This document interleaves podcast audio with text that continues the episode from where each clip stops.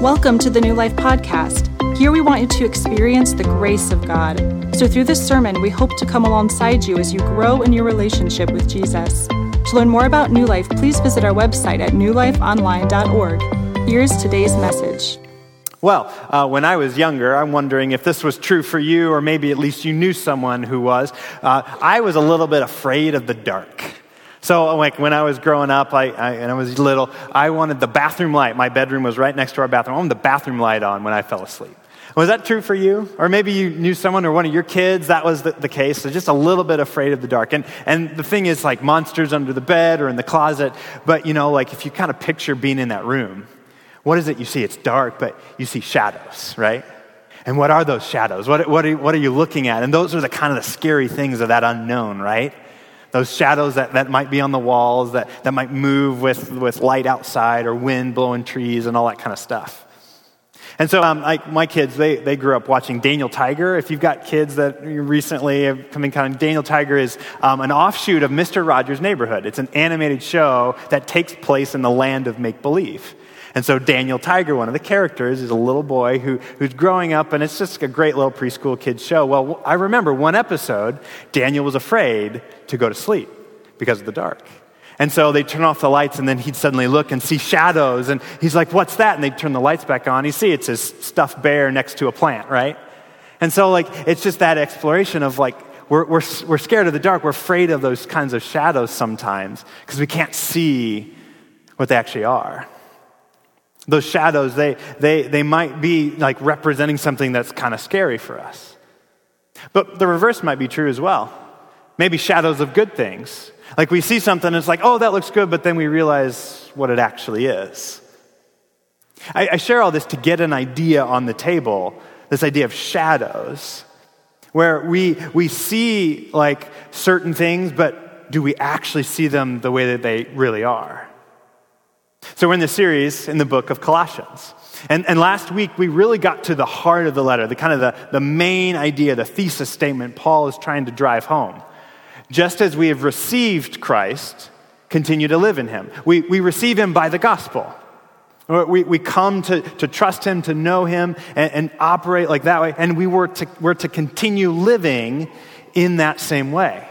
We, we don't receive in one way and then go back to the old ways or, or go back to some new way. We, we follow the same pattern. We, we, we live by the gospel. And that's what Paul's wanting to drive home. Like, we, we continue to live in Christ the same way that we receive him. And we do all that because he's above all things. And then the bulk of chapter one is just building this beautiful picture of his, his supremacy and how he is above all things and in all things hold together in him and that's the picture of Christ. But I want to uh, submit to you a claim. Uh, I want to contend with you that this idea is probably true. Sometimes we turn to shadows to shape our lives. Sometimes we turn to shadow things to shape our lives. When, when Paul says, hey, you've received Christ, continue to live in him, that's not always true for us. And, and Paul surfaced this idea just a little bit. He teased it last week and when he talked about these philosophies, the competing ideas, it's like, hey, continue to live in Christ and don't go to these other things. We're going to call those shadows. And sometimes we turn to them. We shape our lives around them. We, we hold on to these things as a way to get at what we think they're going to provide. And so, what Paul's going to do is he's going to explore all that. He's going to open up what are these, these shadowy kinds of things that don't actually come through for us. So, I would like you to turn with me to the second chapter of Colossians, Colossians chapter 2. We're going to be looking at the second half of this chapter. And, and we'll finish out this chapter today. And so, where, what Paul's going to do is he's going to take the idea, he's going to explore in more depth what he means by these shadow kinds of things. So, we're going to be looking at, at chapter 2, verses 16 through 23.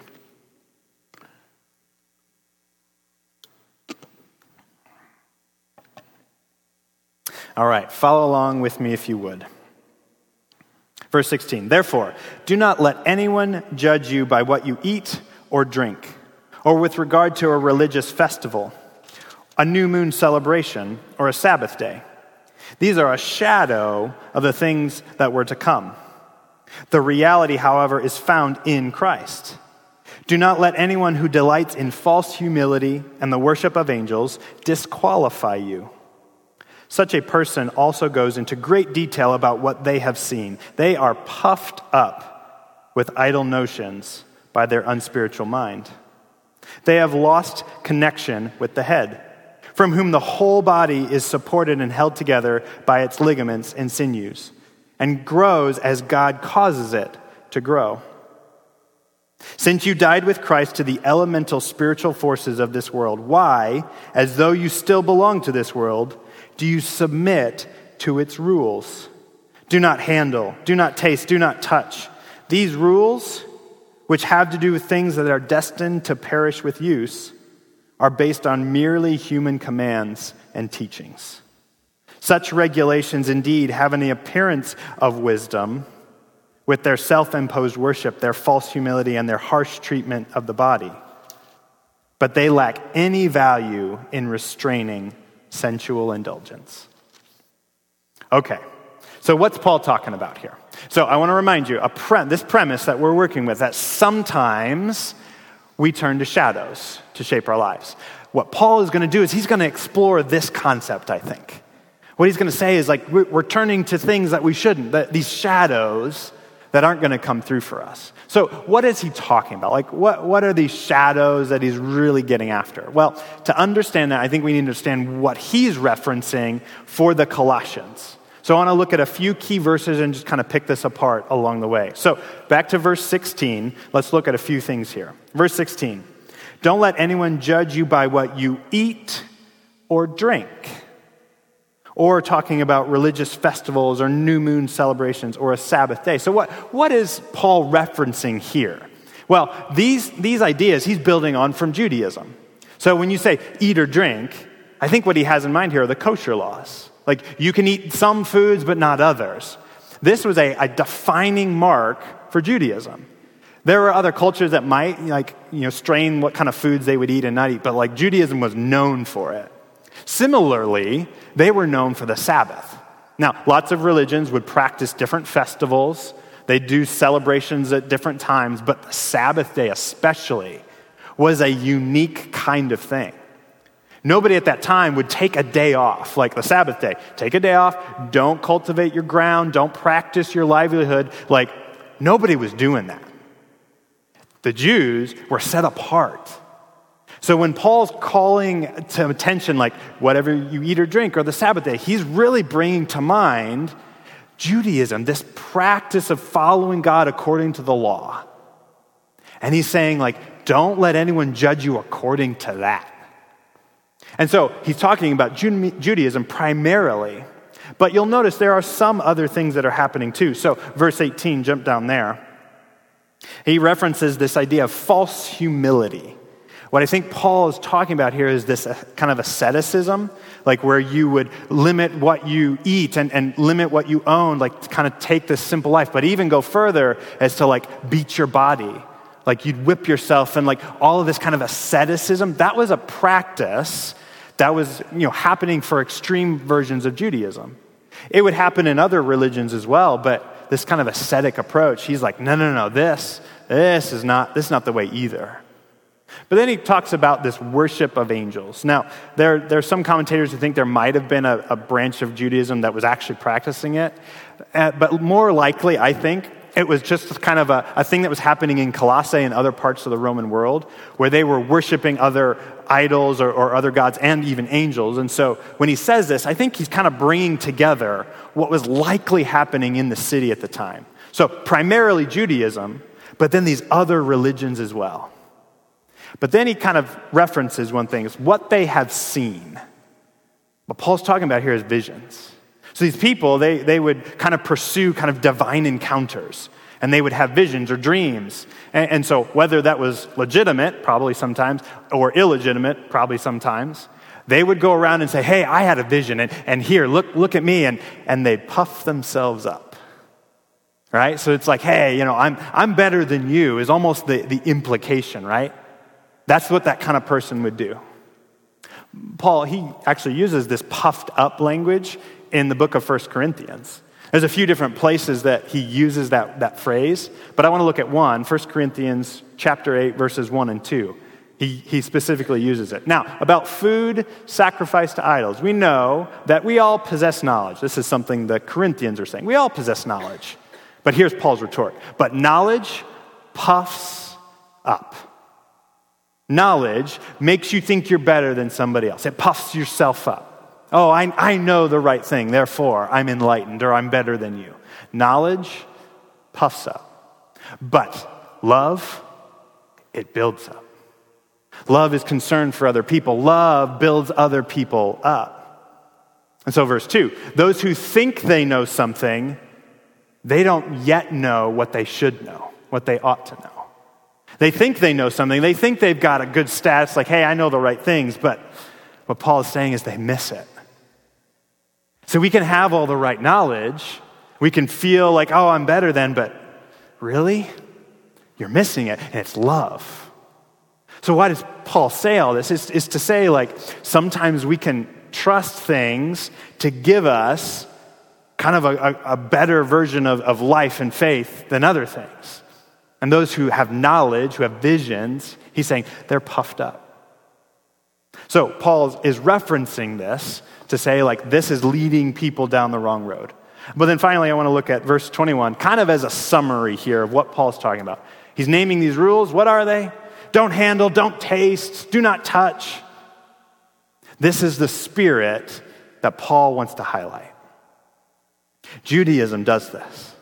You can spiral into this rule keeping, don't do this, don't do that, and, and then judge other people when they don't follow the rules.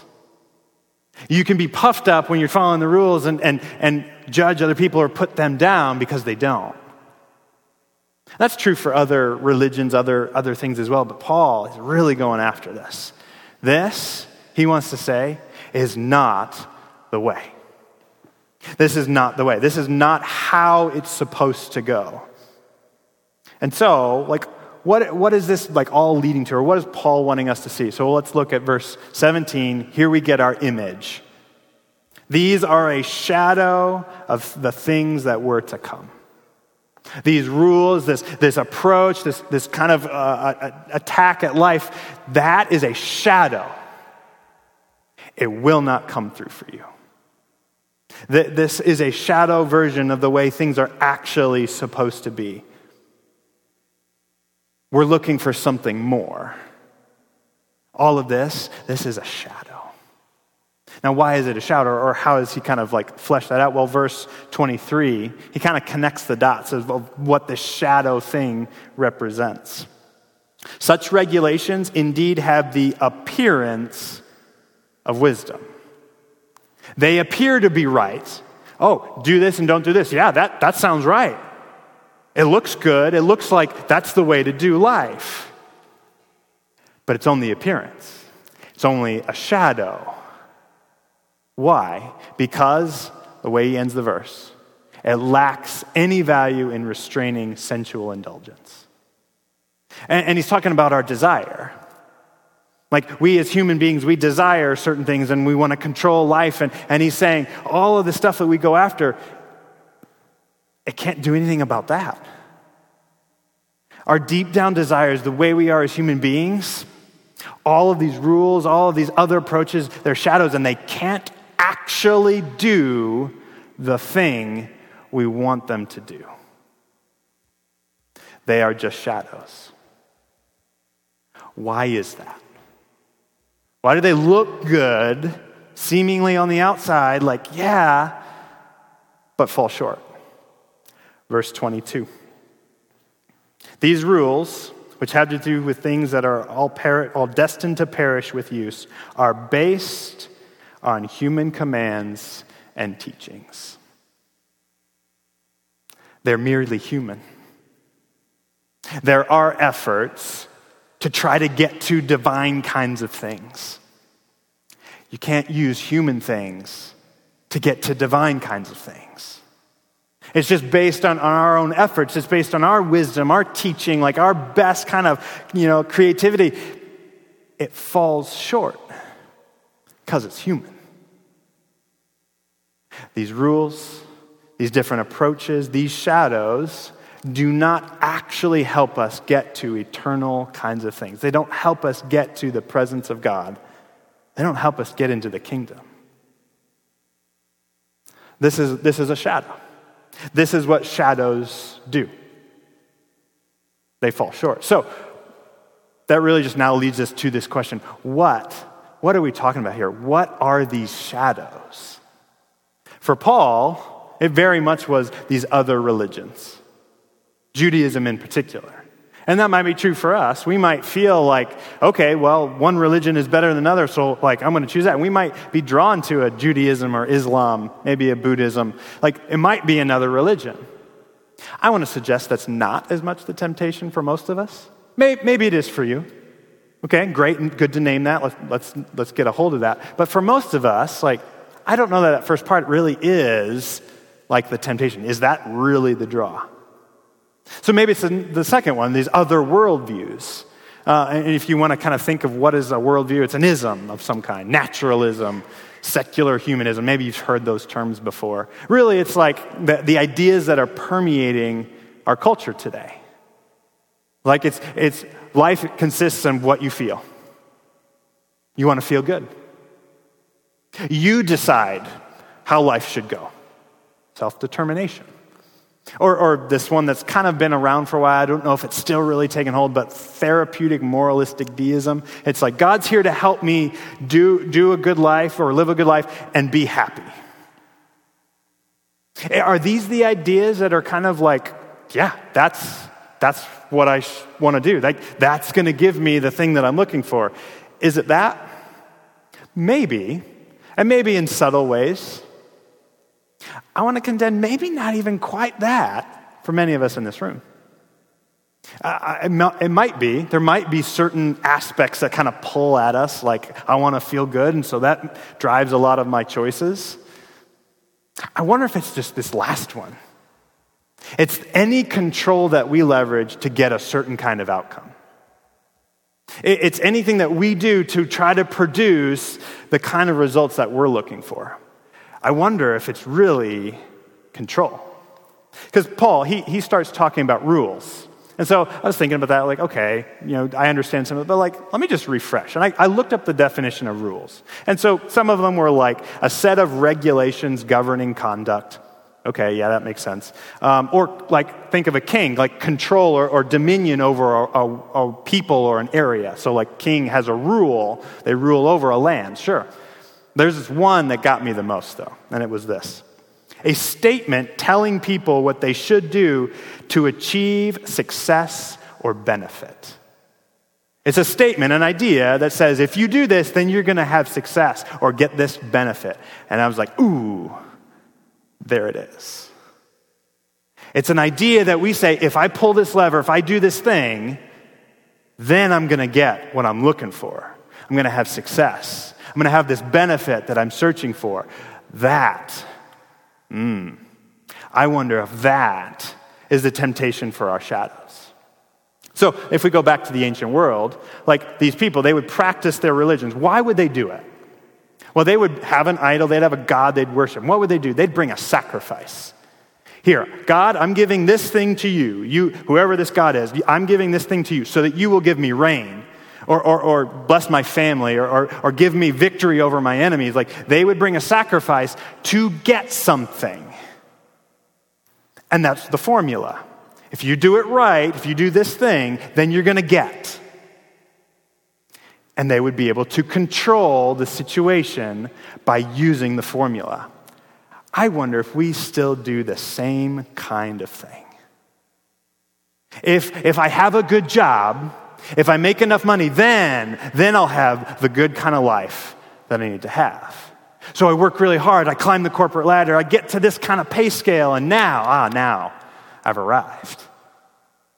Do we do that kind of thing? Uh, many of us, we, we grew up in church, and, and I'm wondering if it even kind of flavors our faith. Uh, let's talk a minute about spiritual practices or spiritual disciplines. This is reading your Bible. It's praying. It's coming to church. It's practicing Sabbath or, or giving, you know, those kinds of things. Why do we do all of that? I wonder if sometimes we can slip into the mindset if, if I do these things, then God will be happy with me or he will bless me. If I go to church, then I'm doing a good thing and God will be pleased. Do we sometimes even take these really good things, but turn them? Turn them into a lever that we pull, some measure of control that we assert over God? I wonder if, if sometimes we are operating with these shadows. See, what, what Paul wants to come in and say is that, that these practices, the, the things that we might turn to, these are, they might be good things, but they're only shadows. They aren't the thing itself. These practices, this coming to church, reading our Bibles, these are good things to do, but they are not the thing. They are the means to the thing. And if we allow the practices to actually replace Jesus, our relationship with Him, then they're wrong. They're even dangerous. So for me, like, I, I kind of experienced this. When I was growing up, I've shared this before, but like, I, I got, you know, into the disciplines and I, I got into a good rhythm and practice and I, you know, did the whole read the Bible in a year kind of thing. It got so easy for me to check those boxes. It's like I read my five chapters today so that I can finish by the end of the year. And I did all of that for God. I was doing the practice, the thing that I was supposed to do for Him. I wasn't do, doing it with Him. See, that's the danger. We can turn to the shadow version of something as a way to control, to bring about whatever kind of ends we're looking for. So, maybe just to like tie this all together a little bit, what is the shadow thing that we keep talking about? I think it's whatever promises meaning, lasting, like eternal kinds of security, or a good life. Anything that we look to to give us that. And it's a shadow, it's not the real thing. This is what Paul wants us to go after. He wants us to become aware of our shadows. Like, what is it that we turn to to find significance, to find fulfillment, to find meaning?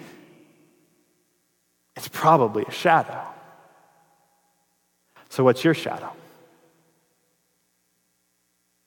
What's the thing that you lean into? The thing that you go to to say, I'm going to order my life around this because it's going to give me what I'm looking for. What's the shadow for you? Is it another religion, maybe?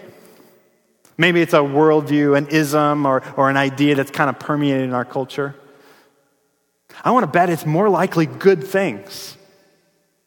It's your job, your family, good things that we are looking to leverage to control to bring about the life that we're looking for? Uh, is this something that we're just like pursuing to get the kind of life we, we long for? What Paul wants to say is that the Lord, He has something better. He has something better. He doesn't have shadows, He has something better. Take a look at verse 17 again. These are a shadow of the things that were to come. The reality, however, is found in Christ. Christ is the real thing. This shadow that we're, we're chasing is representing something. That something is found in Christ. He is the real thing. He's not the shadow. And so, what, what I think Paul is wanting us to see is that Christ, he's, he's the fulfillment. So, go back to Judaism. All of these rules, all of these laws, all these symbols were pointing to something. They were pointing to Christ. It's like you want to have a, a relationship with the Lord, you want to be his people, you want to live in his kingdom. Here's what it looks like, but they all pointed to Christ, to Jesus, who would show up and be the fulfillment. Christ is the reality. He's the thing. I'm sure you're going to remember this, but Socrates, the famous philosopher, I know you all studied philosophy in college or something like that, and you, of course, know what analogy I'm going to share next. Like, um, so, Socrates, he gave us this analogy of, of the men in the cave. And so, what this story is, or what this image is, was there were some men who were prisoners in a cave, and they were chained to a wall. And all they could see was just this blank surface of the cave, a blank wall face. And there was a fire behind them that they couldn't see, but it was casting light into the room. And then anytime something would pass in front of the, the light, in front of the fire, a shadow would be cast in front of them. So you might see an animal or a person walk by. And, and so if these guys, they've been in this for most of their life, and they start to give it names. It's like, oh, well, that's that thing. We've seen that before. So these, these, these shadows, they have names, they, they have associations, and, and so they're, they're kind of living their life this way in prison. Well, one day one of them is released. He, he gets set free, and so he walks out of the cave. And so that shadow of a fox that walked in front of the fire, he saw the actual fox. Imagine that, what that would have been like for him. He's living his life in prison and, sees these shadows and has an, a sketch of something, but then he sees the real thing. Now, Socrates had a different kind of point than I want to make here, but the analogy is helpful. It's like shadow versions of things. It looks like it's something meaningful, but until you see the real thing, oh man. This is what shadows are. They are just that shadows. They are not the real thing, they are just an outline of something. They have the appearance of wisdom, but they are not actually wisdom. So, how does this relate? Like, how does us seeing Christ as the fulfillment help us right now? Well, it's what Christ did. So, verse 20, here's what Paul says Since you died with Christ to the elemental spiritual forces of this world. When Jesus showed up, he took our place and he's like, I'm going to die for you. I'm going to lay down my life for you. And when we trust him, we become aligned to him. So, in a way, we die with him. Well, what did we die to? These elemental spiritual forces. Now, a few weeks ago, we talked about this a little bit, just to refresh your memory. Like, what Paul has in mind here are these kind of big concepts, like death. Death is one of these. The ancient people would have viewed these as gods, like capturing these realities as gods. And so, what Paul is saying is like, you've died to that. You've died to death. It no longer binds you. You're no longer subject to it. You are free. What he's saying is, in Christ, we've been put to death. All of those things now have no power over us. So, why do you go back? Why do you live according to their rules? Like Paul's saying, you're set free. You don't have to. And that's what Paul wants to drive at. It's like we are no longer bound to these things. The next thing we need to see is in verse 19. So, if we're, we're set free from these things, what are we aligned to? Well, verse 19.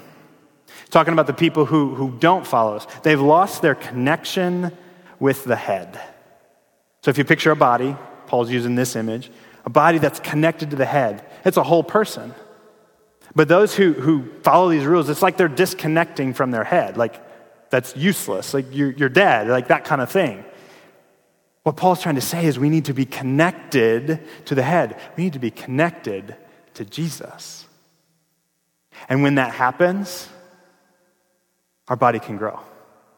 We can grow because God's causing us to grow. So when we're connected in relationship, that, that is where we can find life. Where we can find the things that we're looking for, where we can grow into the fruit or the plant that God is causing us to be. So, in preaching team, we were talking about this text, and uh, Kirk Bodie, he's preached here before. If you've been around, you probably have seen him at some point, longtime member. He was sharing, like, as he was reflecting on this idea, um, something that we just kind of found amusing, but it's helpful. So, in COVID, um, when everything kind of shut down, um, that, ha- that included, like, games, like baseball games and all that kind of stuff. So, the baseball season was happening, but there was nobody in the stands. So, do you remember what they did? They got, like, images of people as cardboard cutouts and stuck them in the stands. You remember that? Well, Kirk and Barb, they have tickets with the Cardinals. Barb had a cutout of her in right field, like for these games. So, like, it was just fascinating. And, and you know, it's like you, if you pan the TV or whatever, you could probably see picture of Barb right there in the stands. So that, that was true. Well, the Cardinals, when the season was over, they sent the Bodeys Barb's cutout. So they have a cutout of Barb at home, which is so fascinating. So we joked around, like, Kirk's like, well, it's kind of like this. If I'm not connected to my wife and I want to take the cardboard cutout Barb out on a date, like, that's useless, right? Like, you could picture that, right? Like, Kirk, like, no way, that wouldn't be. Barb is awesome. You want to go with her. Like, the image, I think, helps us. Why would we go back to the cutout version, the cardboard version of Jesus? We want to be with him, the real person, the real thing. If we follow these rules, if we chase after these shadows, it's like being with the cardboard cutout. We're not with the real person. So, I think what Paul is trying to drive home is this is that we are to be connected to Jesus. And everything should be ordered around him. Following these rules, like chasing after these shadows, means ordering our lives around things that will not come through. We need to be in relationship with Christ. Everything in life should flow from Him. How we go about our faith, how we go about life, how we make decisions should flow from our relationship with Jesus. So, I want to tie all this together. Here's the big idea that I want you to walk away with today don't settle for shadow things. Don't settle for shadows. Trust the real thing. And just to be clear, it's Jesus, right?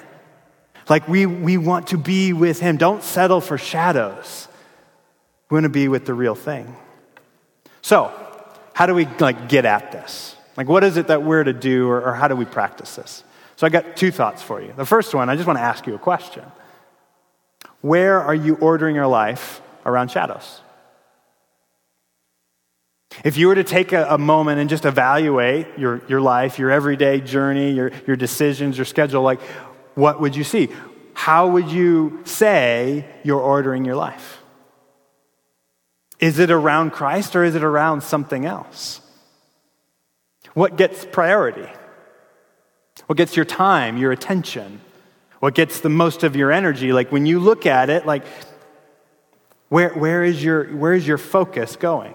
Now, some things in life, like your job, you, you, if you got a full time job, you got to be there, you know, 40 hours or whatever. Like some things do take up more time, but does your job follow you home?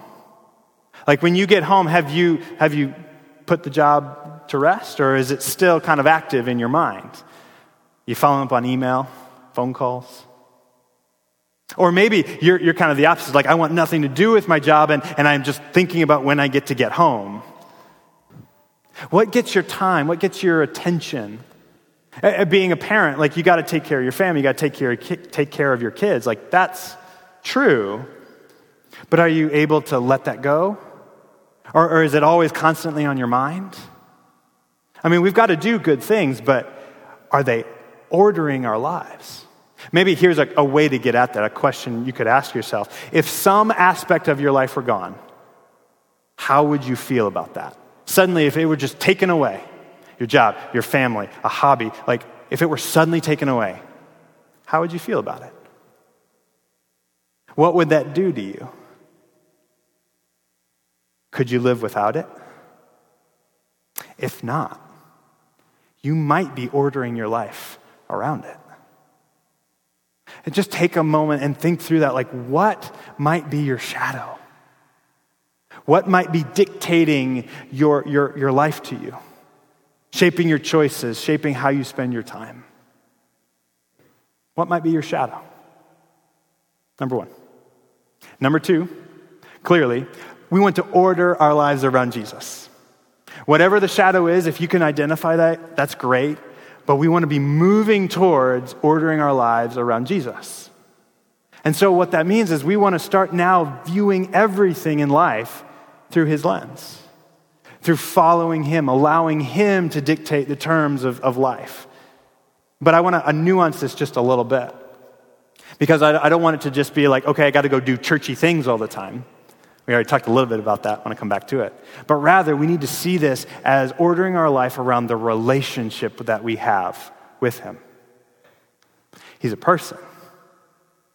We want to be sharing life with him. Just like cardboard cutout Barb, like Kirk wouldn't want to like live life with that. Like he wants to live life with Barb, his wife. That's what we want to be doing too. We don't want to settle for the cardboard cutout. We want the real person. And so we want to be pursuing that. So come back to the practices. Why do you do what you do? Do you see what you being here in church on a Sunday morning? Do you see reading the Bible, spending time in prayer, doing these good things that we're to do? Hear me say that. Are we doing them for Him? Are we doing them with Him? The practices, they are not the ends. They're not the thing that we're to do, they are the means to Him. So when you read the Bible, do you see Him sitting next to you? Do you picture in your mind like he's at the, he's at the table with you, in the chair next to you, and he's reading right alongside you? This is where you're getting to know him. We don't read the Bible just to learn about him. We read the Bible to get to know him. Is that your posture? Is that the way that you're ordering your life? Is it your relationship with Christ? Or is it doing a set of good things? Is it doing something because you're supposed to? That was the shift for me. I mean, I, I, read this thing faithfully, but I did it because I was supposed to, and I didn't do it with him, I did it for him. We need to do this in relationship with Jesus. So, look at your life, evaluate. Are you making decisions? Are you spending time, focus, and energy on things that are building your relationship with Him? Are you just doing good things for Him? Or are you not doing things with Him at all? That's the question that Paul wants us to wrestle with.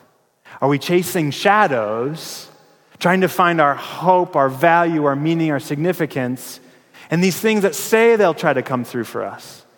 but ultimately won't. Because it's only found in Christ. It's only found in Jesus, what He has done. Are we ordering our lives around that? So, don't settle for shadow things. Don't settle for shadows. Trust the real thing. Trust Jesus. Because there, there you will find life. There you find the things that you're looking for. There is hope. It's with Him. Are we ordering our lives around that? That's what he's calling us to.